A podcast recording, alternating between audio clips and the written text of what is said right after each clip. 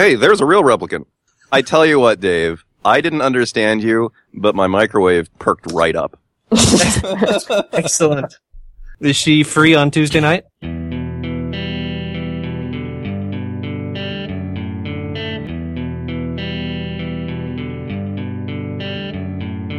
This episode is sponsored by Rackspace. Are you looking for a place to host your latest creation? Want terrific support, high performance, all backed by the largest open source cloud? What if you could try it for free? Try out Rackspace at rubyrogues.com slash rackspace and get a $300 credit over six months. That's $50 per month at rubyrogues.com slash rackspace. This episode is sponsored by CodeShip.io. Don't you wish you could simply deploy your code every time your test passed? Wouldn't it be nice if it were tied into a nice continuous integration system? That's CodeShip. They run your code. If all your tests pass, they deploy your code automatically for fuss-free continuous delivery. Check them out at codeship.io. Continuous delivery made simple. This episode is sponsored by Hired.com. Every week on Hired, they run an auction where over a thousand tech companies in San Francisco, New York, and LA bid on Ruby developers, providing them with salary and equity up front. The average Ruby developer gets an average of 5 to 15 introductory offers and an average salary offer of $130,000 a year. Users can either accept an offer and go right into interviewing with the company or deny them without any continuing obligations. It's totally free for users, and when you're hired, they also give you a $2,000 signing bonus as a thank you for using them. But if you use the Ruby Rogues link, you'll get a $4,000 bonus instead. Finally, if you're not looking for a job but know someone who is, you can refer them to Hired and get a $1,337 bonus if they accept a job. Go sign up at hired.com slash Ruby Rogues podcast.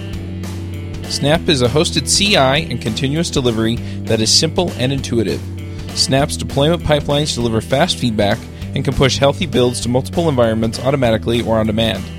Snap integrates deeply with GitHub and has great support for different languages, data stores, and testing frameworks. Snap deploys your application to cloud services like Heroku, DigitalOcean, AWS, and many more. Try Snap for free. Sign up at snapci.com slash rubyrogues. Hey everybody, and welcome to episode 170 of the Ruby Rogues podcast. This week on our panel we have Avdi Grimm, I am not a replicant. Saron Yitbarek, Hey, everybody. David Brady, Some medicines can change the effect of this podcast. Check with your doctor or pharmacist before taking any other podcasts. I'm Charles Max Wood from devchat.tv, and this week we have a few special guests. We have Arthur Chiu, Hey, what's up? Nathan Esquenazi, Hey, everybody. and Dario Cravero. Hey, everybody. You guys want to introduce yourselves really quickly? Nate, do you want to go first? Sure, yeah. So, um, yeah, I'm Nathan. I was one of the original kind of founders of Padrino with Arthur Chiu and uh, Davide. And um, we created Padrino, I think, maybe like five or six years ago now. And uh, been watching its development ever since, uh, helping maintain it. And uh, we have kind of a lot of new core contributors. But nowadays, I'm uh, working on a company called CodePath, which uh, teaches mobile iOS and Android to uh, senior engineers uh, in the Bay Area. Awesome. Arthur? I'm a Ruby developer. I work at GitHub. Yeah, so as Nathan said, we worked on Padrino a while back, so that's about it. Right. That quick.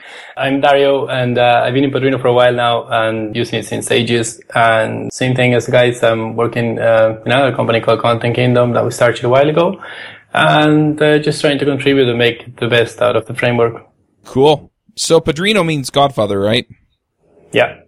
And called it Godfather because That was initially a David's idea, and the idea was since we're building on top of Sinatra, we would have all these uh, extra modules you can put on top. So he came up with the idea of sort of, um, well, we came with the idea of the term Godfather, since you can pretty much use Sinatra's base and have all these things working for you. And then David suggests, well, let's use the Italian word because Godfather is kind of hard to Google for Ruby library, but Padrino actually worked out pretty well. So that's how we ended up that name. Are you going to follow the, the Godfather convention and have Padrino be pretty good, but Padrino 2 is going to be the defining classic? We could definitely do that.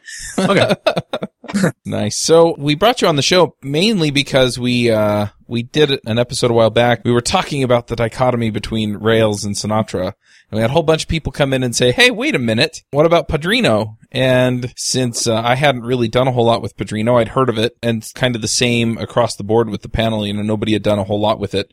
We thought we'd bring some uh, folks in to talk about it. And tell us what this third option is. Where does it fit between Sinatra and Rails? Yes. Why are you trying to make Sinatra more like Rails? or, or more like, you know, why do we love Sinatra so much that we just want to bring some of the things from Rails back into Sinatra? It's more like it. oh no, every Sinatra project I've had, I've done that. Yeah, exactly. So, I mean, we obviously, we really enjoy working at Sinatra and, um, a while back, it actually started from something called Sinatra More that Nathan and I worked on and it turned into this actual framework called Padrino. But, um, it happens all the time. You want to start with like a simple app with Sinatra.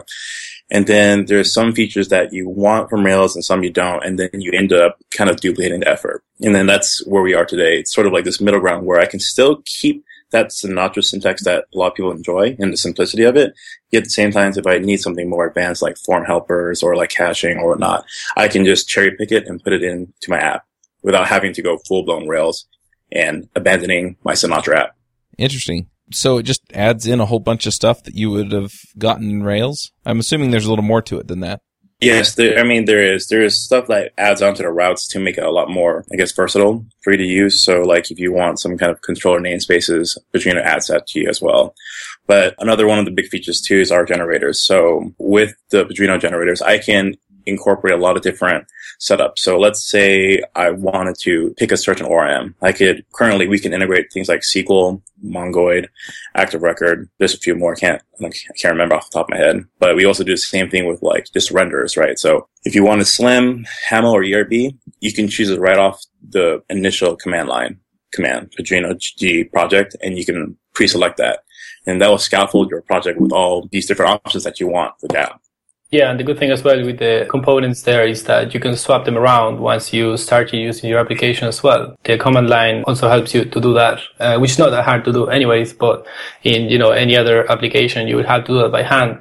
And, uh, we've also taken care, uh, of that throughout the last releases. Because I'm I'm really uh, curious about some of the details of, of those things. Like lately, I tend to write apps in Sinatra, and then usually find myself adding persistence using the Sequel library.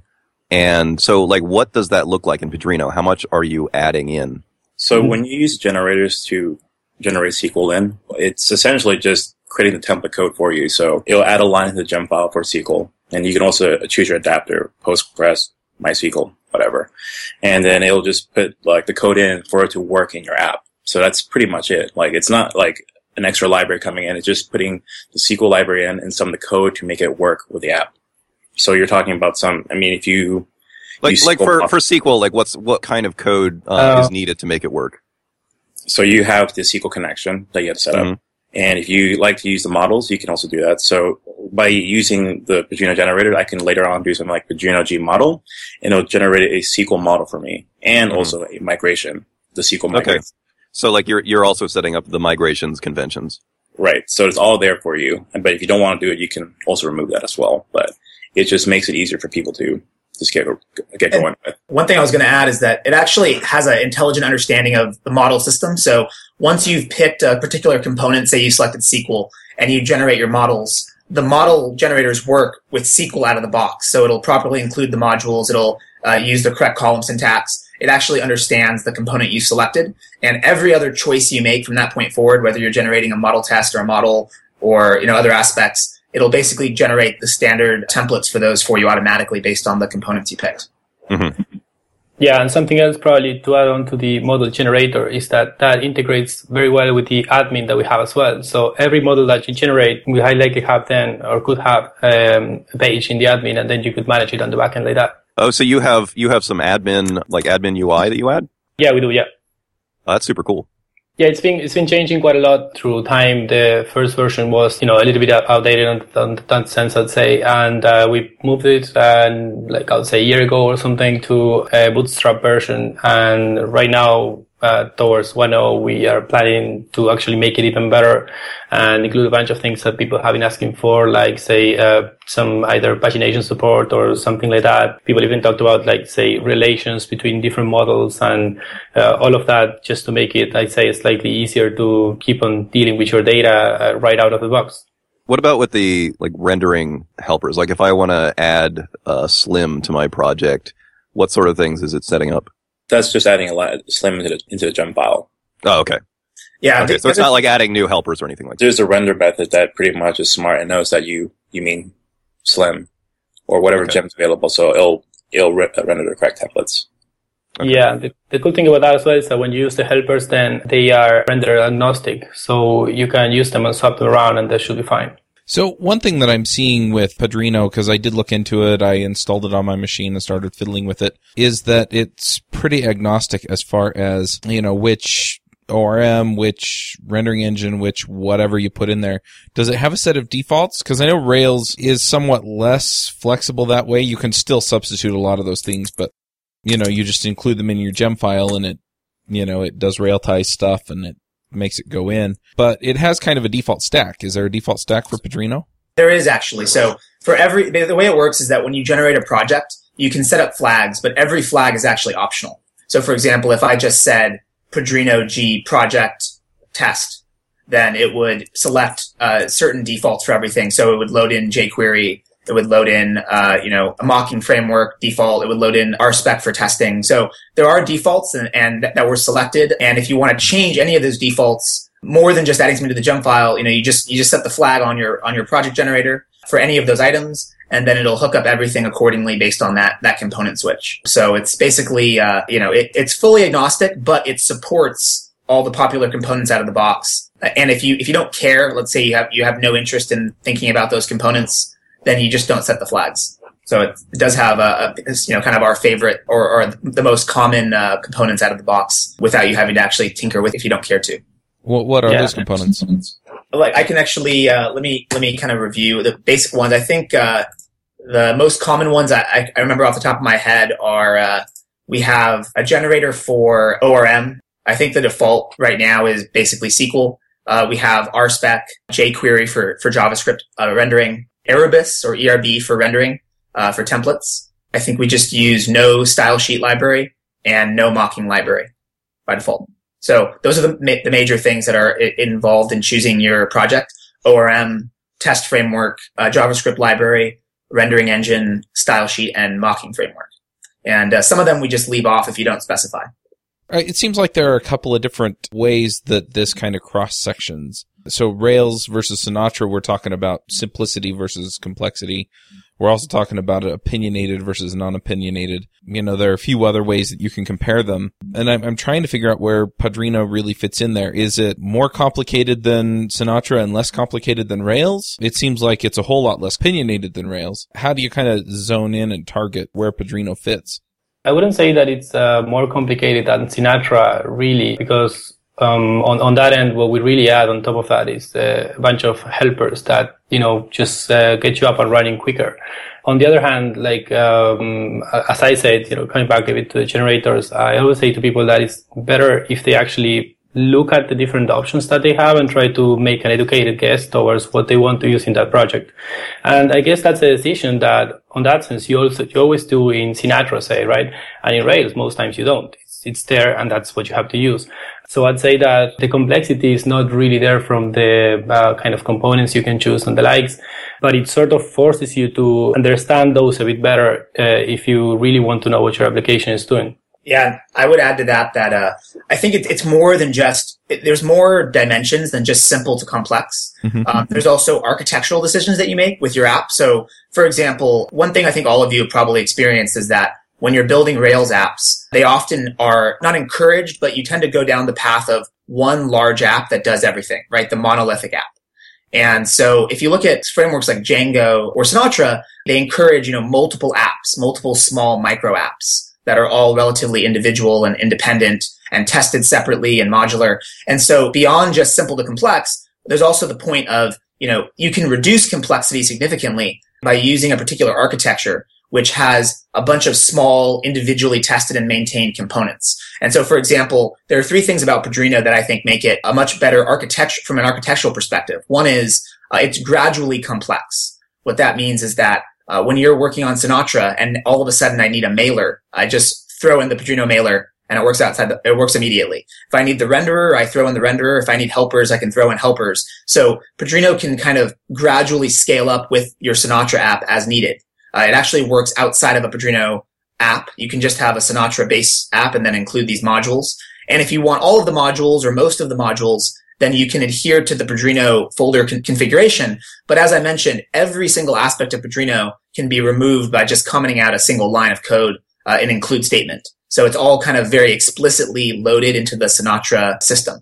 And so because of that, it's a lot easier to understand because you only get what you need and there are defaults, but as soon as you don't need that or if it's too much for your app, um, you just, you just remove it.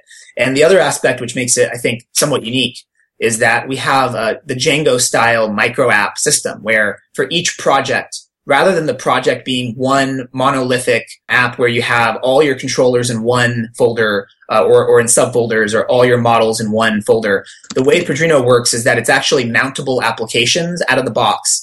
And uh, the, the primary application is actually just one of many applications that you can build into a single project. And that's actually built from the ground up.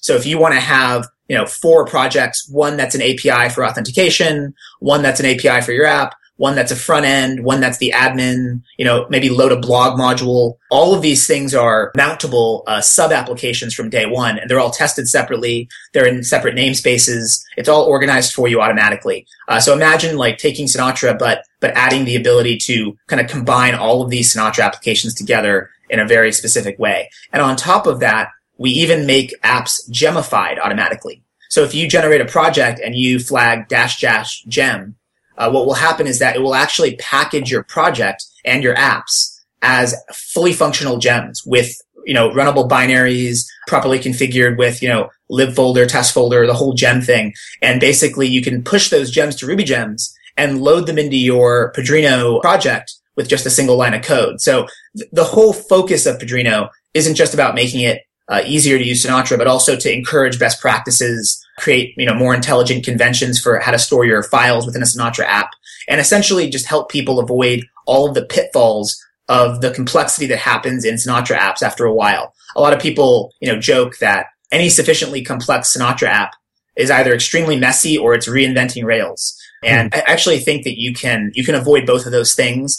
It's not about reinventing Rails. It's about giving you the flexibility that Sinatra allows, but also providing the support and the structure that you need to build kind of better architected applications. And part of that is encouraging people to keep their apps small. So you don't want a monolithic Sinatra app. You do not want a monolithic Padrino app. And some of the functionality of Padrino kind of helps you get there easier than you would have otherwise. So you're making Padrino sound really, really good. And I'm wondering if I've decided that Rails is just, you know, too opinionated and too large and I'm picking between Padrino and Sinatra, is there a situation where Sinatra would win? I would say on that end that uh, you definitely want to use Sinatra if you're doing, say, a presentation layer for a simple model or some uh, very simple data layer. Totally. And as you know, Nathan said, the good thing is that you can sort of build up on top of it and you don't really need to get to have say the full Padrino stack on that sense but uh, you know that you count with uh, whatever modules we have uh, to enhance your app if you felt that it just grew too much as well so and one nice thing is that uh, from a benchmarking perspective, this is actually somewhat unique about Padrino, is that in benchmarks, Padrino and Sinatra actually are almost always roughly the same. So, you know, obviously take benchmarks for what they're worth, but we find that, you know, a, a properly done Padrino app is only as slow as you, you choose for it to be. So, you know, if you don't use the helpers, obviously helpers are going to slow you down a little bit. Um, if you don't use those and everything else essentially maintains the same speed as Sinatra and it's all 100% backwards compatible. What that means is that you could literally copy and paste your Sinatra routes into a Padrino app and it would just work. You don't have to actually think about Sinatra and Padrino separately. Padrino is simply extensions to Sinatra, but every extension is fully backwards compatible. So it's actually kind of nice. You could start with Sinatra and throw in modules with Padrino to experiment. You don't have to be stuck to the entire stack. Say you do start with Sinatra and you want to migrate to Padrino. Uh, since the code all is backwards compatible, you can literally just replace the word Sinatra application, you know, in the extends uh, for the class with Padrino application, and it'll continue to work as it did before. But now you're just given all of this extra functionality for free like I said, I like to build uh, apps just starting with Sinatra, and so I've definitely felt the pain that this addresses. I wonder though, is it a good idea to like if you haven't used any of these frameworks before, maybe if you've just used Rails, is it a good idea to start with just Sinatra and feel that pain before jumping into something like Padrino? Because I feel like if I hadn't used Sinatra and started sort of rebuilding some of these things from scratch, I wouldn't have as good an, an understanding of, of when to apply them and where they fit in as, you know, and I might overuse some of those things when I don't even really need them. I think you bring up a great point there. Actually, I, I, do a lot of teaching. That's kind of my, my full time thing now. And, and one thing that I teach a lot is is web develop is some web development stuff. And uh, I always start with just plain Sinatra first. I used to do a lot of teaching at Rails uh, workshops, and I discovered that even at Rails uh, boot camps, even fully fledged boot camps like Dev Boot Camp in San Francisco that are teaching Rails, even they always start with Sinatra. Actually, surprisingly enough, and it makes sense it's because with Sinatra, in six lines, I can show somebody the mapping between a URL and a website, URL to an action. Uh, and it's very, very cleanly mapped. And not only that, but uh, you really get an understanding of, you know, what exists at the base level when you're building web apps versus all this extra stuff on top. And, and Rails is great. I mean, I love Rails. I've, I've used Rails for, you know, quite a while now, all the time. But one thing that it does is that it includes so many modules out of the box, so many folders that, I mean, if you take a beginner and you generate a Rails app, I mean, there's like 97 files and folders that you have to explain, right? Literally. So it's like, that's a lot to take in at first. So I, am actually with you, curious to see what other, what the others think, but I think starting with Sinatra first, experiencing how Sinatra works, playing around with the routing system, maybe getting a little frustrated with things that you're missing, and then kind of slowly loading in Padrino or including modules from Padrino as needed is a great way to get started with Padrino. Now, at the same time, on the same token, if you're coming to Ruby development from another language, I've had a number of people tell me that they found Padrino to be a great transition from, say, Django. So if you're coming from Python and you want to jump into Ruby, Padrino is very, very, uh, adopts a lot of the patterns and philosophies from things like Django. It's much more explicit. Uh, it's very clear when things are being included. It's very non-magical. Everything's very specific, so you understand how it all fits together. So yeah, from that perspective, I think um, starting with Sinatra makes sense. Starting with a basic Padrino app makes sense. In both cases, you get a lot more of a look under the hood of how web applications work. And I think that that's really important. Padrino does not have a scaffold function. Does not have a scaffold function. That was not an oversight. That was an intentional choice. That's interesting because um, when I learned Rails, we started with Sinatra too, and I remember kind of being very frustrated because Sinatra felt very magical, and then we went from Sinatra to Rails. Rails felt like exponentially more magical. And I wonder if the difference, you know, wouldn't have felt as jarring if maybe we had done Padrino in the middle. And so I'm wondering from a teaching perspective, do you think it makes sense to go from Sinatra and then Padrino and then Rails? I've actually seen people try that and to, to some good success. Uh, some of the coding camps I've talked with, that's exactly what they do. They, they start with Sinatra base and then they present a problem, a use case like, okay, I want to render this template and I want to add this form. Uh, how do I do that? Here's how I do it in Sinatra okay, well, now let's do this in a slightly simpler way. And then they, they add an include line for the helper and then they do it the, the Padrino helper way. And then they say, okay, I want to send an email. How do I do that? And so, yeah, it's like you can kind of start with Sinatra, which is sort of like, uh, you said somewhat magical, although, you know, it, it, explicit enough that you kind of get what's going on pretty quickly. Mm-hmm. And then you can layer in the use cases as they come up and actually demonstrate step by step what it looks like without these helpers and with these helpers uh, within the same context until you've essentially kind of rebuilt all of the helpers and magic, you know, that, that you need to build a, a, complex application. And I think when you're teaching, layered complexity is the key. This is something I've, I've seen it time and time again, is that gradually introducing layers upon layers and helping people understand how those layers fit together and how they're related is really the only way for people to really understand web development. And so, uh, Sinatra and the Padrino module system, it really makes it easy to kind of do that layered approach to teaching. And and that's something I, I definitely advocate for a lot. Mm-hmm. I, I, am wondering. So we talked a little bit about when should you just go with the Sinatra app as opposed to a Padrino app. I'm wondering, are there cases where Rails really shines over Padrino? I mean, it seems like you're trying to replace the the case where you sort of re-implement Rails on Sinatra to a certain degree. But I am wondering, what are the trade-offs between the the two sort of larger frameworks? Personally, on that, and I think um, I don't think there's anything really that Padrino lacks not to be able to compete with Rails on that sense. Probably right now it would be the, say, the whole asset pipeline integration that we are still debating which way would be the best to integrate in Padrino. But you can also get, you know, uh, get around with like Sprockets and that's not a problem at all. So I'd say that all in all, it's really more um, a matter of how you decide to architecture application. But there is nothing there that would prevent you to build uh, really big apps. Actually, as a matter of fact, we asked that in Twitter before and they asked us, you know, to talk about our experiences building big applications with Padrino Uh, we built quite a few uh, in the different companies we work with, and we've never encountered any issues whatsoever uh, when the application scaled. And I think most of it comes because we split it uh, properly, you know, separating these concerns into multiple applications. Does Padrino add any helpers for internationalization? Uh, Yeah. We do, yeah. It has full support for internationalization. So if you render templates with Padrino, the smart renderer that we use, it'll automatically consider your locale. And it, it has full support for like string translations and all the other things. It, it just uses, uh, it, it leverages the existing uh, internationalization libraries that you can kind of plug in, uh, and it gives you some helpers on top to make it really easy. Oh, very cool. So we've talked about pluggability, and one of the questions I had before this show is that pluggable apps seem like a solution to a very heavyweight kind of problem. And since Padrino is such a lightweight framework, how does pluggability fit? I think Nathan, I think you, you've addressed that a little bit, which is that the idea is to take a very heavyweight problem, break it into smaller problems, into smaller apps and plug them in. And it sounds like Padrino makes it easier to plug things in to encourage that type of architecture. Correct me if I'm wrong on that, but I, especially because the, the follow-up question I have is, you said that you can gemify your apps. Does Padrino make it so that I can write, say like an admin app or a, a payment transaction app and gemify it and then turn around and go to another application in another repository, plug that gem into that gemified app? Can I stack gems is what I'm asking.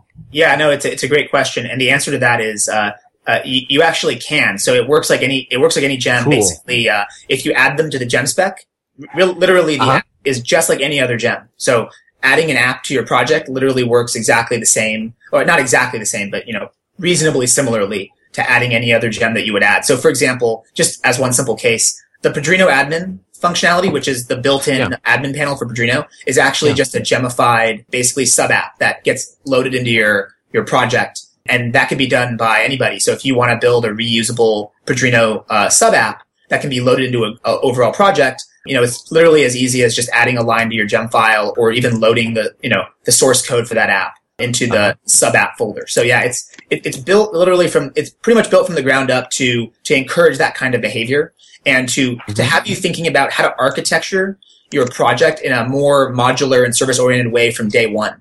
So for example, if you have an app so complex and so huge and so monolithic that you're like, oh man, I really wish this was in Rails, uh, which I don't think typically happens, but say you did, I would actually argue that you didn't actually think about your architecture properly. I've never had a complex app that couldn't be broken up into discrete modules that are easier to test, easier to scale, etc. So um, I, I think it, part of Padrino is kind of forcing you down a, a more sensible path from an architecture perspective. Could you give us an example of an application that you broke down into modules and, and just give us an idea of where you drew the lines? I think it depends on the application, obviously, right? One simple example is like, uh, you know, you could have a authentication layer. So you have a, a service, uh, which manages authentication across all of your different microservices. And that service is essentially like an authentication API and an authorization API, which is separate from the rest of your app. And it only communicates using, you know, a specific set of that, you know, a specific set of integration points. So for example, it's sort of like imagine you have your own sort of baked in warden where you basically have like your own authentication layer and then all of your other apps are supported by it. And then you have your admin layer where you see your data. And this is where like you and your team looks at your data and all the admin information that can be its own application. And then you have your API layer. Say you have like a RESTful API with your app that can be its own application. And then say you have, you know, uh, different stakeholders. You have a, you have, you have shop owners who create information for their shops. Then the shop creation side could be its own application and the consumption side, so the storefronts could be its own application and they only share certain boundary points. So for example, maybe they share models, some models, or they share maybe a, some layouts. But in general, you try to minimize the amount of overlap and the amount of things that, the amount of coupling between your individual sub apps. Does that make sense? So just different pieces of your application are extracted out into separate Padrino uh, submodules that are all loaded and tested separately. You mentioned sharing layouts. Is that something that it makes pretty easy? Yeah, it's, it's built in basically. So any app can depend on other apps, kind of like gems. So say that you mm-hmm. have an app, like for example, take the storefront, right? The storefront is going to require authentication, obviously, and it's going to require some models from another app. So you can have, you know, app dependencies. And then you can say this app requires this app to work. And then you can say load the layout from this app or load the, mo- the model from this app. Um, so you can basically cross over when necessary between your sub apps. Um, obviously you want to minimize that as much as possible, but there are cases where it makes sense to have shared models. And so, for example, in a project, you can actually have shared layouts or shared models that um, are sort of like a grab bag that any of the, the uh, applications can pull from. Or you can include those within the individual application and then declare dependencies between apps. So it's, it's pretty flexible from that perspective. Uh, one good use case that I put as well there uh, would be probably to do API versioning. That's extremely handy and super easy to do with Padrino as well. And if you have, say, multiple teams developing those, uh, that's not a problem at all. Gemifying the apps is really easy to separate them and then just mount them wherever you need them. And as Nate said, you can also share your models there, you know, the parts that are common. And uh, the good thing as well is that um, whenever you see fit, uh, you can always separate these apps into completely different apps, mount them in totally different places that are not sharing the same space. And, and that's also not a problem at all for Padrino itself yeah, many times, I mean, we can talk about this a different time, but many times I've had a, a single project with like five or six sub apps. And then as our, our company scales, what I'll do is I'll actually move the individual sub apps into their own projects and have them running separately. And so I can scale my API layer horizontally completely independently from my, my web front end. Um, and they won't, they won't really bother each other. So it just makes it really, really easy to start with a single project and multiple sub apps and then eventually move those into fully fledged services there's a problem that I run into in that type of architecture, and I wonder if you could speak to it because I'm, I'm, sure you've hit on it. You, you touched on one approach to it, which was loading models from another app, which kind of violates the service-oriented encapsulation. Really, if you visualize, I'm, I'm an extremely visual person, so I'm going to draw draw you a word picture here. If you visualize pluggable apps as this root system of a tree, basically, right? You've got this top level node that's your main Padrino app, and then underneath it, it's got these little sub apps branching down. And it's great when two branches of the root system have absolutely nothing to do with each other, right? They, those absolutely should be isolated concerns, have nothing to do with each other. But all too often, branches start needing to talk to the same models. Like, like you talked about having different stakeholders. So you might have a person in a call center who is looking up customer information and placing orders. And this person can't really get into too much trouble. They can't get into a lot of the, the private information for that customer or that client. But then you have another stakeholder who is like the accounting auditor and they have to be able to get to all of the transaction data. So these are two, two stakeholders that are looking at the same data. And I would make the argument that they're actually looking at different models because they can see different things and they can do different things. That's the definition of a different class to me, even though they're the same database table in the database. Having preloaded the question a little bit like that, the visual root system starts to become diamond shaped, right? You've got Padrino at the top. You've got a single database at the bottom, and then you've got this as you come down from, Padrino, the roots widen out into all the different apps, and then they start to narrow back down to a common like data backend type thing. How do you deal with like that diamond shape hierarchy? And as any ex C++ programmer knows, diamonds are bad. Diamonds are awesome, but that's just me. I also love threads, so.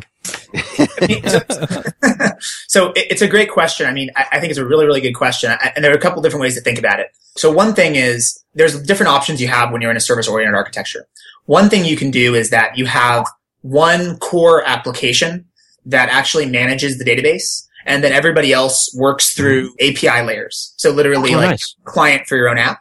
And imagine that you had, for example, I've had this before where you have an app which its sole responsibility is basically to act as a REST client that allows me to get and modify data on my database. And all of my other sub apps simply leverage that documented client in order to access models and information. This especially works well for API based apps, right? So if you're purely just uh, you have you have two stakeholders and or three stakeholders who are all acting on the same basic data with different roles then there's really no reason that those can't be using a shared API. So rather than having all of those apps all touching the models and touching the database, which is kind of dirty in some ways, you could just have a single app focused on the database and then everybody else is simply leveraging APIs to get that data or to modify that data. So that's, that's uh-huh. one approach you can take.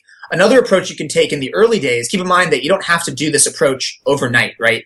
premature optimization is something that's really unnecessary. So for example, you could start out where you have a Padrino project with four or five apps and maybe they're all just using shared models. Because remember that if they're all in the same project, you actually have the flexibility to have shared models between all of the projects. And yeah, Yeah. that is a little dirty, but it, you know, when you're first starting out, it's a lot better than not having separate apps at all, right?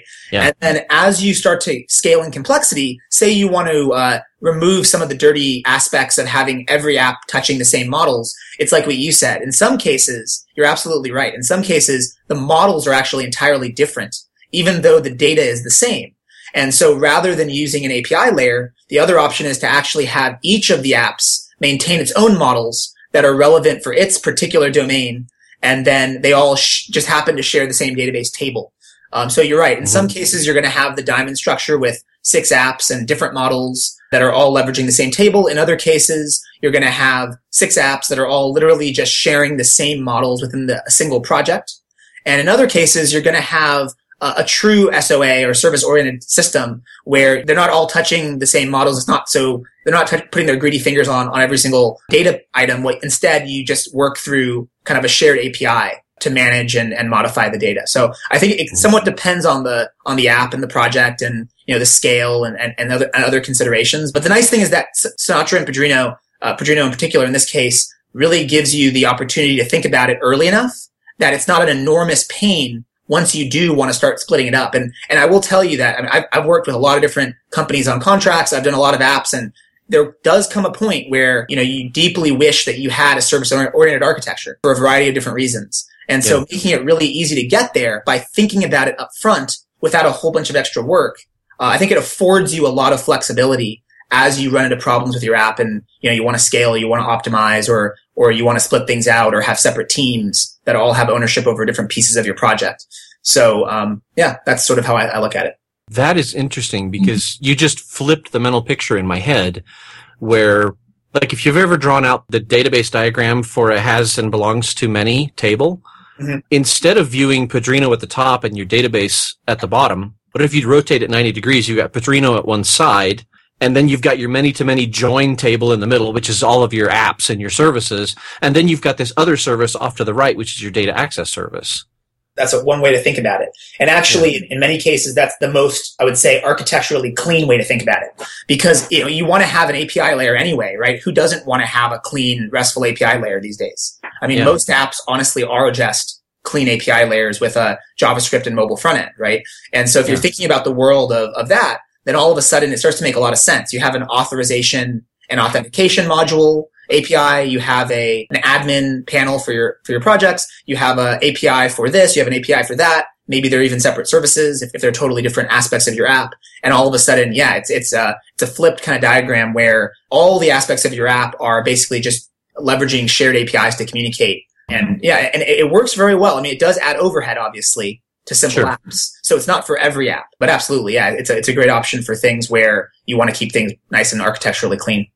Yeah. I'm curious about one detail of Padrino. Probably the first point at which I find myself thinking, hmm, Sinatra is actually a little bit lightweight for my needs in any app that I do is the point where I realize that I need to embed URLs in my views. Obviously, you know, you need links. And I realize I'm hard coding URLs because, well, not hard coding, but, you know, effectively hard coding paths Yeah. uh, because Sinatra makes it very easy to set up routes, but it does not give you reverse mapping. It doesn't give you a way to to say, you know, give me the logical route to this resource, you know, whatever URL that happens to turn out to be. Is that something that Padrino helps with? Mm, Yeah. Yeah, Padrino has a set of helpers that would let you pick up any URL that you have named uh, somehow. So when you define them, you can give them a name and then you can reference them anywhere else as well. Yeah, and it uses namespaces as well. So basically, just as an example, say you have a, a, simple blog. So you'll have a posts route namespace, and then you will have named routes. So you'd have like index or show or whatever you want the names to be. And then you can simply reference uh, any route at, at any time by simply asking the system for the URL for a particular namespace and a particular named route. So yeah, uh, that's actually one of the many things the router that we, we created affords, but um, absolutely, uh, you know, we, we've added a number of things on top of the standard Sinatra router. We still support Sinatra routes, but we've added a number of extensions that give you some of that power that you need when you're building, you know, actual applications. So, are there any good tutorials or videos or things like that out there for Padrino? Um, yeah, there's the Padrino book that's uh, Wiki. Is it WikiMatze has been working on? You can take a look at it. It's padrinobook.com. And then also our, our main site has a pretty good tutorial on how to use the Padrino framework. Are there any large apps out there that are using Padrino? I mean, I, I can speak from from my side of things. So I know that uh, Davide, one of the other founders, he, he has a consulting company, and he's actually it's it's one of the larger ones in Italy, and he actually uh, generates. Um, I think he's generated something like over hundred Padrino applications there, some of which are of varying sizes. I know that uh, outside of us, a number of companies actually use Padrino. Like we actually have a projects page called uh, Projects Using Padrino, and some of those projects are, are, are fairly large. We know that Adobe uses uh, Padrino internally for a number of different tools. Um, and there's there's hundreds of other projects that, that at least that we know of. Some of which are, you know, like I said, if, done right, they're actually not a, a, single complex app, but they are, you know, fairly substantial. We know there's a startup in San Francisco called Zarly that uh, that uses Padrino for their their entire like you know API and, and back end and front end, or at least used to potentially. Maybe that's changed. Um, Arthur, do you have other examples? Just Machinima, um, I think they're still using Padrino. Um, they're a gaming yeah. company. I'm not sure you guys are familiar. So they're using Padrino. Yeah, the list is pretty extensive. Machinima is probably the biggest one I can think of, and the one that uh, the Beat's been working on. How old is Padrino? 2000. When did we start working on this? 2009? 2008? Yeah, I usually say five or six years. I'd have to actually look at the first commit because, as Arthur mentioned, we actually were working on a precursor to Padrino, even you know a year or two before that, uh, called Sinatra More, and when, when, actually when we were in college. So it must have at least been, yeah, probably something like six or seven years now that we've been working on on these these extensions in, in various ways. Nice. So, what do you think is the the future of Padrino? Where do you want it to go? We're at point 12 now, so we're actually not even at a 1.0 release uh, after all these years for various reasons. But uh, we have a number of, of things on the roadmap to 1.0. So we've always mentioned that at 1.0, the, the major things that we uh, that we wanted to add was uh, we really need to replace our router. So for a, for a number of reasons, right now the router is not thread safe. Um, and there's some issues with it. So Namusyaka, who's one of the core contributors, he's worked on a, a really awesome uh, replacement, which is called Pendragon, which is a lightning fast router, which we're going to replace into Padrino before 1.0. Uh, we're also working on a, a, better authentication module. So basically, we want to have like a Padrino version of Devise, and uh, it's something we're, we're working on actively right now. We want to do full threading support and also asynchronous support. So basically, if you want to have a fully threaded uh, app. We want it to be, you know, no locks as, as, as multi-threaded as possible on frameworks like JRuby, uh, or, uh, you know, runtimes like JRuby. And, uh, there's a couple other things, like, for example, uh, we want to do a complete refresh of our site as well as our docs and, uh, you know, get the book underway. So just basically improving the documentation, improving the site, improving the router authentication. So a lot of these major modules. Um, and then I think also there's a number of other things that I think we've, we're discussing right now. Dario, do you have any other uh, kind of items that's top of mind for, for the 1.0 release? Well, I'd say that one of those would be that we definitely want to get to have every part of Padrino be modular, fully modular. I mean, right now you can mount pretty much uh, most of it in a, say, Sinatra or something. But for instance, the routes are not that flexible yet as to be able to just port them around and, and, and use them in different scenarios. Uh, so those are one of them, I'd say. And one of the things we found as well was that the reloader needs a little bit of love there. So we are also working on that towards making it a bit, um, a bit better and more reliable. And I guess that, um, at least from my end, most of the focus is towards uh, making it easy for developers to just scale quicker.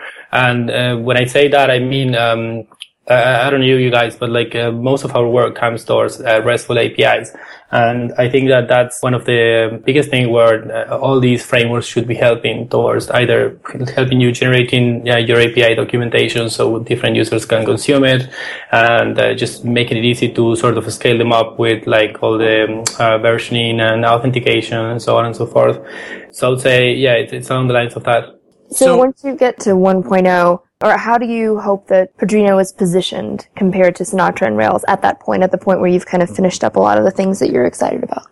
From my perspective, like, I think the ideal positioning for us is one thing we learned from Sinatra is that we don't want to continually take on scope. So we don't want to be constantly you know, just adding features for the sake of adding them or, or adding more and more complexity into it.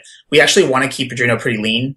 and, and, and really fast and have it be very aggressively scoped. Like Sinatra is just as well known for what it says no to as for what it says yes to. And I like that philosophy. Basically not trying to be everything, not trying to be the kitchen sink, leave things to third party libraries when it makes sense, um, leave things up to the individual developer. So I want to position Padrino as the framework of choice for people who are interested in building light microservices and service oriented architecture. So if you're in Ruby and you want to build a, a web and a series of web services, or you want to build a light API, or you want to build um, mountable Sinatra apps uh, in a maintainable way, if you were going to grab for Sinatra, you know, I would encourage you to look at including Padrino modules when needed and or leveraging some of the flexibility that Padrino gives you, gemifying your apps, um, so I think that's really the kind of the key of it is like for people who are, you know, power users who are, as well as people who are new to Ruby, who are looking to build lightweight modular web apps and web services. I really want them to think about grabbing for Padrino, uh, really in, in, every case. I mean, I, I think that at any time you're going to use Sinatra, there's often a number of those modules from Padrino that you will almost certainly be either plugging in or rebuilding from scratch pretty quickly. So I, I don't really think there's any reason not to leverage some of those features. And, uh, and I think some of the conventions and the setup that Padrino gives you around generators to make it a lot easier to hook up components and to follow best practices, I think it makes it a really, really solid choice for, for anybody looking to build um, basic web apps or, or APIs in, in Ruby. One of the things that Rails has been getting dinged for uh, more and more lately is the lack of any real coherent intentional support for front end frameworks like Angular. Is that something that you're thinking about and, and, targeting at all? Yeah, we actually all use things like that very, very heavily. And in fact, uh, I think Dario can speak to this and so can Arthur that uh, we're all big fans of Angular and Backbone and, and many of our applications now are, are just API backends and, and multiple kind of uh, web services that are leveraged by these JavaScript frameworks. We have a Padrino plugin system which plugins are basically like uh, sort of like generators, but they're more extensive, and we can we can link to them. Uh, but basically, the way it works is like we have generators for the core components in the Padrino library uh, in the framework, but we also have extended plugins as well. And uh, some of the things that we're, we're working on right now is making it literally a single line to load in all of the plumbing for you know getting Angular set up or getting Bower set up, uh, you know, so you can install your, your dependencies that way or getting Backbone set up. So basically, uh, it, it's a huge uh, advantage of ours, I think, to encourage that kind of separation between the client and server. And so that's a, a big focus, I think, moving into 1.0 and, and beyond is, is really thinking about how to make Padrino the best way of writing APIs and also making it really, really easy to plug in and use JavaScript client framework. So it's, it's something that we already have support for, but we're going to be uh, documenting better and, and even making it you know, significantly improved in the next couple versions uh, one thing that we um, uh, really strive for is to let the best tool do the job. And in that case, particularly when we're talking about JavaScript and front-end related tools, uh, I think that Bower definitely wins. And uh, we are using it extensively to um, create uh, and pull all the dependencies, and then we just start building up on top of that. I guess one of the things that probably we could probably um, work on uh, would be some sort of uh, integration with the front end reloader and the likes, so that uh, it would just make it uh, easier. But you know, there are already tools that sort solve that issue, like live reload, and but most people just don't really want to be dealing with yet another tool when they are setting up their workflow. So I guess that uh, we may explore that path as well. Yeah, we're, we're really excited by the the kind of the prospect of even cleaner backends uh, fo- and, and removing a lot of the templating from the backend. And I think that that's where you know that's where things are heading right now in a lot of pretty clearly. I think in a lot of cases, but not every case. I mean, we want to support both. So there are plenty of people who are successfully not using JavaScript frameworks on the front end uh, for for loading templates. And we want to support all of those cases. And, and if you don't want to deal with backend templates, then just remove the Padrino helpers module and you don't need to think about it. So yeah, we, we just like to kind of keep it agnostic let developers make their own kind of informed decisions, basically. And uh, one little tip there when uh, building APIs, uh, one thing that works really well is to use RABL to render uh, your views. So you can easily render JSON, XML, whatever you need. And then you sort of abstract that from your model layer and you can swap it around as well. And it just works really, really well. Use what to, to generate views? RABL, R-A-B-L. Yeah, R-A-B-L, yeah yeah, we, we built RABL to be, uh, you know, pretty much, fo- it's pretty much focused on Sinatra and Padrino. It works with Rails as well. But basically what RABL is, is it's a, it's an agnostic platform for describing APIs And so you can describe uh, your API in Ruby and then you can have it output in JSON, XML, message pack, all the other output formats automatically based on that singular description of the uh, representation of the model. So it's just a really simple way of generating uh, the API responses for your for your code base. I'm actually using it on devchat.tv. Brilliant. Yeah, I I actually built it out of a, a pretty big pain point that I was having with Rails at the time. I was I had a big Rails app and I was using to_json for everything. This was a long time ago. I, I know there's a number of solutions today that are that are pretty good, like active model serializers and those. But when I was doing Rails and Rails 2, the to_json approach was just breaking for me all the time as I was building, you know, real API responses, and it was really really frustrating. And so yeah, it was kind of just came organically out of that frustration. And uh, and and nowadays there's there's a number of great solutions out there. Uh, which I encourage you to check out for yourself. JBuilder, Active Model Serializers, RABL, um, there's a number of others that have sprung up out of that pain point. So uh, it's a much better world to be living in today, writing APIs uh, than it was just even four or five years ago, which is great.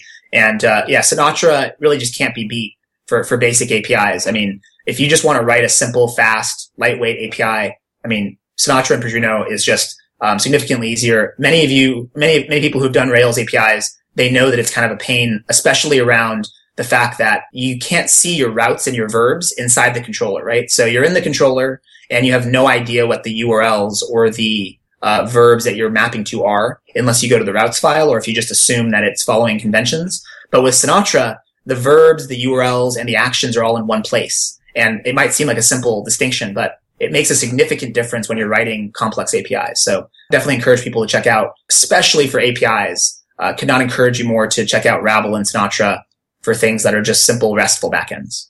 I have a kind of a workflow esque question. We, we've talked about how Padrino extends Sinatra and it's it's seamlessly backwards compatible. And when I first started looking at Padrino, what I was thinking was, man, what I really want is Sinatra, but I want to be able to just plug in OAuth and an image uploader and be done. So I sat down and I went, and of course, some of these gems do exist for Sinatra. You can you can get Sinatra OmniAuth and, and that sort of thing. Is this a, a really? I'm hoping the answer is yes, but is this a perfect use case for Padrino where I sit down and like just now I did a gem search for auth. Well, I did a gem search Padrino and then I grepped for auth. And what I, I came back with two gems that are out there that do one does authorization and one does authorization and authentication. And we talked about devise earlier in the, in the show and that sort of thing.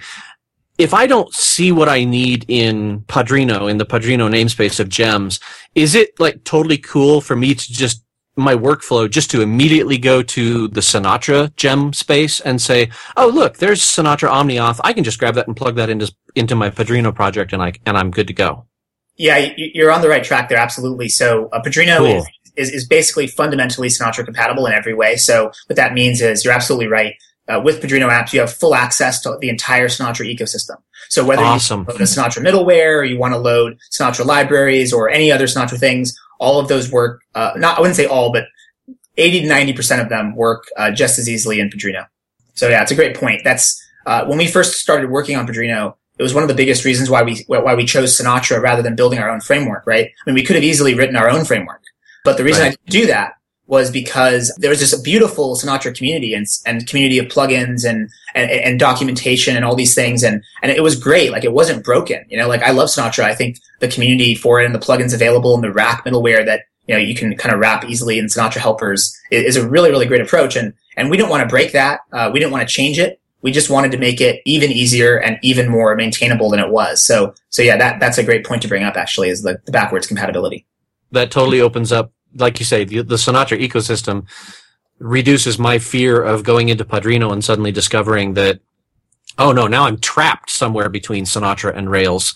And the answer is, nope, you can always fall back to Sinatra. That is cool. Yeah, we, we really enjoy that. And, and what it also means for us is we don't have to reinvent the wheel every five seconds. You know, one thing right. with Padrino that we, we really took very seriously is if you look at the Padrino code base, I mean, you know, as much as possible, we try to avoid reinventing the wheel, like as much as possible. So, for example, for rendering, we just use Tilt. Tilt, a great rendering uh-huh. engine. It works for Sinatra. It works for us. For a long time for auth, we just left it up to the Sinatra auth or, you know, the OmniAuth, uh, for rack middlewares for Sinatra. So yeah, we, you know, it's kind of part of our philosophy is like, we, we really want to avoid like trying to think that we can do things better than things that already work really well, uh, from the perspective of, of light, you know, uh, modular services. So if, if we see a library for Sinatra that works well, we often just you know encourage people to use that rather than trying to rebuild our own version unless we have something to add. So if we if we don't see ourselves as a value add, we try to kind of stay out of your business, so to speak. right.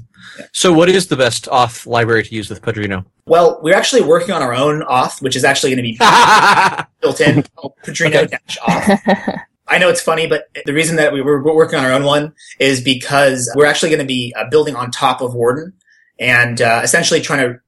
There's nothing quite as good, to be honest, as Devise for Sinatra Uh-huh. or Padrino yet. Like if you look into it, there's there's nothing as as robust and, and comprehensive as Devise for Sinatra or Padrino. So we want to create like not exactly Devise because Devise is very Rails esque, but we want to create sort of the equivalent for Sinatra and Padrino. And in fact, if possible, we want that auth to work for Sinatra just as easily as it works for Padrino itself. So it may end up actually being a Sinatra library rather than a Padrino library. We're still figuring out some of that. But yeah, we're right now. I would say Padrino Warden is pretty good. Padrino dash Warden. Uh, it, it gets the job done. It's simple, but it's you know I like Warden. It's it's rock solid. You know, it, it does everything you need. And uh, also the the Padrino admin actually has a built-in auth system as well. So I think between Sinatra auth, Padrino Warden, and or the Padrino admin user authentication system, you know, I think most people's needs are met. But but I think we can Yeah. do better. So so it's something we're still working on. That is very cool. All right. Well, let's go ahead and do the picks. Avdi, do you want to start us off with the picks? Uh, I don't have a lot to pick today. I think I'll just pick a program that I've actually been fiddling with while we were recording this episode. I've been having some trouble with my arm lately, some kind of nerve issue, which is probably related to sitting at a keyboard all day. And uh, so I've been attacking that in various ways. But one of the things I've been doing is I did get a, a ergonomic keyboard, and there's sort of a, a yak shave related to that, which is that now that I'm messing with with various different configurations of keyboard, I'm having to finally learn how to touch type. I know, shock, shock, horror. I don't touch type. But some of these fancy ergonomic key- keyboards, they they really kind of have the assumption that that you can type without looking at your hands. So I'm having to do that, and uh, so I've been using various type touch typing tutors, and uh, one of the ones that was recommended to me, I think, on Parley, uh, is a little program called TypeFoo, which you can actually get on the Chrome Web Store. It's a Chrome app for like five bucks. And it's really nice. It's pretty simple, but it's really put together very nicely, and I've been liking it a lot. So I was actually doing uh, typing drills during this episode. So yeah, TypeFoo, and uh, I think I'll just leave it at that for now. Have you checked out typing.io? Yeah, to be honest, I mean, I think it's it's kind of a cool idea. So typing.io, that's the one where you type in code, like they give you co- Yeah. code to type, right? It just seems like a gimmick to me. I mean, no offense to the people, the people behind it, but like I've messed around with it, but if I'm going to be typing code, I'm going to be typing code for my job, or, you know, or for fun. you know, I'm going to be typing my own new code. I don't really feel a need to to practice typing by by typing somebody else's code. Why would I ever want to practice doing the thing that I actually have to do? exactly. I totally get it. Yeah. You know, I, I- I kind of like. I mean, the program I'm working with now, it's it's it's doing one of those sort of scaled things where, as I get faster with a certain set of exercises, it basically you know adds a new key into the mix. That's uh, cool. You know, step by step, and uh, and that's working pretty well for me. That reminded me of another one. There's another one whose name escapes me, but I'll put it in the in the show notes. It's just just it's a bit goofier uh, as a typing tutor program, but there's this this HTML5 video game where you basically have to type words in order to shoot spaceships, and That sounds It's- awesome. it's kind of fun. I'll, I'll find the name of that and I'll put that in the show notes too. That sounds way fun. All right, Saron, what are your picks? Sure, I have two. One is a site that I found out about yesterday, actually, on the Code Newbie Twitter chat called caniuse.com. And it's mostly for front end stuff, but um, you get to pick, you know, different things like SVG fonts and gradients. And it, it has a really nice display of what browsers, um, whether on, on mobile or desktop, uh, support, you know, the feature that you're trying to use in your front end. Um, and it's really pretty and it's, it's really nice. The second one that I also found out about recently is SourceGraph and it's an app that allows you to essentially look up any functions, packages, any really code stuff that you want more information on. And, and when you type it in, it pulls up open source libraries and examples of how people are using either that package or that function or that whatever it is. So it's great. Like uh, the other day, you know, I typed in just dot .inspect and it gave me a bunch of different examples of how it's used. Cause I feel like a huge problem with, you know, learning and especially as a beginner tool is you look at a method and you, you know, look at a definition of how people use it, but it's very different from seeing an example of it actually being used. So I really, really love the app. It's called SourceGraph. And those are my two picks. Awesome. David, have we heard your picks yet? We've not. I have two picks for today. The first one is I've got a technical pick and then just a, a brain dead silly fun pick. The tech pick is uh, I've been shooting a lot of kind of like slow motion action type stuff, and I finally broke down and bought the GoPro camera. These are freaking awesome. I've got the GoPro Hero 3 Plus, which is the current edition of it.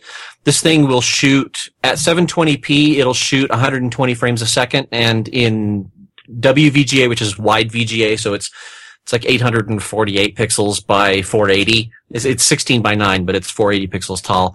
It'll do 240 frames a second. So you can actually go out and like go shooting and you can actually see the bullet uh, moving through the air. I mean, it's you don't get very many frames of the bullet because you know it 240 frames a second. You only get like three frames, but uh, but you can actually see it. It'll actually kind of stop motion and it does really really great stuff and I've been having a lot of fun with it. And I just, that's really all I can say about it is it's, it's a heck of a lot of fun. And you do want to pay attention to when you buy one, you want the three plus, not the three, because the three plus has a bunch of extra features. And I don't know why they decided to do this. These guys need to, un- these guys have no clue what semantic versioning is like because you can get the GoPro Hero 3 Plus in white, black, or silver, and they are all the same color, but the black has way more high. It, it's the latest version or the best version, and the white is the simplest, and the silver is the in between. So I mean, like literally, the white can't do the high frame rate, and the silver can only do 720 at 120 FPS, and the black can do wide VGA at 240 FPS. So that's some amazing anti-semantic versioning there. So, so yeah, uh, GoPro Hero 3 Plus Black Edition is my first pick, tech pick. And then just for brain dead silliness, Harlock Space Pirate. And this is an anime. It's the same kind of rendering quality as the Final Fantasy movies. So, I mean, just beautifully luscious rendering. It's got a, a great storyline. The ending is a little bit quizzical and weird. So, I mean, if you liked the Final Fantasy movies where not everything is perfectly resolved, but th- some things kind of are, it's a lot of fun. The thing that you, I have to love this movie because I just wanted to stand up and cheer is that it's a pirate movie. So there's a pirate ship. So there is, there are ships shooting broadsides at each other as they circle each other. There are boarding parties. There are pirates swinging across on ropes from one ship to another, but it's all in space. So the pirates are wearing spacesuits when they jump from one ship to another, and the cannons are laser cannons, and it's just ridiculous. I mean, your suspension of disbelief has to be rated at not less than 500 metric tons. If you can't sus- suspend that much disbelief, don't even bother with this movie. But if you want a whimsical, silly, outrageous bit of anime, Harlock Space Pirate will do it for you. I absolutely loved it. And those are my picks. Awesome. I'm going to go ahead and just do one pick. It is called lootcrate.com. I don't know if you guys have heard of this, but basically what it is is it's a subscription service and every month you get a box of cool stuff. So the last month was villains. And so I got a couple of smaller posters of uh, Batman villains. I got a Darth Vader keychain. I got a couple of comic books and it comes in this nifty box and it's way cool. I, I liked it. I also got a t-shirt that had just some artist's rendering of a mix of, of Joker and Loki and he called it Jokey. And anyway, I thought it was a cool shirt. So anyway, I, I thought it was really cool. So uh, I'll put my referral code for Loot Crate in there, but I, I think it's great. This month they're doing heroes. So I'm really curious to see what they come up with. Apparently they have licensing deals with like Star Wars and most of the comic book stuff. And so you just get a whole bunch of really awesome stuff. So I'm, I'm excited to get my box this month. Yeah, that's my pick. Uh, Nathan, what are your picks? I think I'll, I'll stick with less exciting picks for today. Just uh, some new Ruby libraries that I think are interesting. So basically, uh, just I'll just mention three that, that I think are, are kind of fun. So shout outs to uh, Scorched RB, which is another take at, at building a, a better kind of maintainable Ruby framework. Uh, Pakyow, which is another kind of an interesting take on on uh, like I said, kind of doing Ruby web development in a totally different way. And uh, and Lotus RB, which is the newest. Uh, Lotus RB is uh, built by Luca, uh, Luca Guidi. And, uh, I was looking at it recently and I thought it was a very, very interesting approach as well. So, you know, I, always like to keep, uh, you know, on the forefront of what's the latest in, in terms of the web development, develop, you know, paradigms for Ruby and, uh, just, you know, encourage people to check out, uh, Pakyow, Lotus and, uh, Scorched. Awesome. Dario, what are your picks? I could point out as well uh, on the technical side, I'd say uh, that on the Ruby land, I would encourage you to have a look at Spider Gazelle, um, which is a uh, new application server um, we started building a while ago, and it's based on libuv. So it's um, extremely fast. It has a really low footprint, and it just like it handles WebSocket connections like crazy. So it's really really good to look at. Then on the front end, probably I would say uh, uh, that you should definitely have a look at Flux and a pattern that Facebook presented not a long while ago. Um, we've been using it since pretty much since it came out, and I must say that it definitely helps you get your UI and, and the interactions between data and the likes uh, very well structured. Um, then one last one that is like more personal thing is uh, this site called ohlife.com that it's uh, it's kind of handy because it's you, you write an email, it sends you an email every day and you just reply with something, whatever you feel like. And then it brings back things that you did in the past. And it's sort of nice to um, help you keep track of what you're up to and what you've been doing, you know, which is quite easy to forget. So that's it. Awesome. Arthur, what are your picks?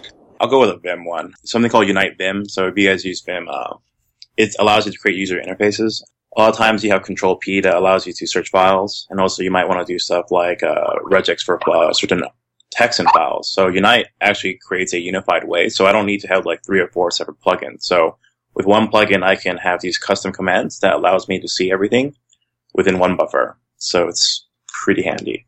And a fun one, or useful one, I think, is something called omw.im on my way. It's an iPhone app. I've been using it and it allows you to tell your friends or your family like i'm going to arrive at a certain time and it tracks you as you're on your way there. And then when you get there like it stops tracking. Awesome. All right. Well thanks for coming guys and thanks for uh, helping us figure out what this padrino thing is all about. Um, i'm I think, excited. Yeah i think there's some folks out there that are really going to be able to take advantage of this and it's definitely on my list now so. Yeah well i mean thanks for having us. You know it's always fun to chat about you know, web development frameworks and, and why we built Padrino. And, you know, yeah, thanks again for having us on. I, I appreciate it. And on that sense, one note there, uh, you can always find us on IRC, Twitter, anywhere. Just go on the GitHub issues. I'm happy to help. Great. What's your uh, IRC channel? It's a uh, hashtag Padrino in um, irc.freenode.net. Okay, cool. And uh, just a reminder, we are still working on reading the refactoring Ruby Edition book, so go pick that up. We're going to be talking to Martin Fowler about it in October, so look forward to that as well. Thanks for listening. We'll catch you next week. A special thanks to honeybadger.io for sponsoring Ruby Rogues. They do exception monitoring, uptime, and performance metrics and are an active part of the Ruby community. Working and learn from designers at Amazon and Quora, developers at SoundCloud and Heroku, and entrepreneurs like Patrick Ambron from Brand Yourself. You can level up your design, dev, and promotion skills at Level Up Con, taking place October 8th and 9th in downtown Saratoga Springs, New York. Only two hours by train from New York City, this is the perfect place to enjoy early fall at Oktoberfest while you mingle with industry pioneers in a resort town in upstate New York. Get your ticket today at levelupcon.com. Space is extremely limited for this premium conference experience. Don't delay. Check out levelupcon.com now. This episode is sponsored by Mad Glory. You've been building software for a long time, and sometimes it gets a little overwhelming. Work piles up, hiring sucks, and it's hard to get projects out the door. Check out Mad Glory. They're a small shop with experience shipping big products. They're smart, dedicated, will augment your team, and work as hard as you do. Find them online at madglory.com or on Twitter at madglory. Hosting and bandwidth provided by the Blue Box Group. Check them out at bluebox.net. Bandwidth for this segment is provided by CacheFly, the world's fastest CDN. Deliver your content fast with CacheFly. Visit C-A-C-H-E-F-L-Y dot com to learn more. Would you like to join a conversation with the rogues and their guests? Want to support the show? We have a forum that allows you to join the conversation and support the show at the same time. You can sign up at rubyrogues.com slash parlay.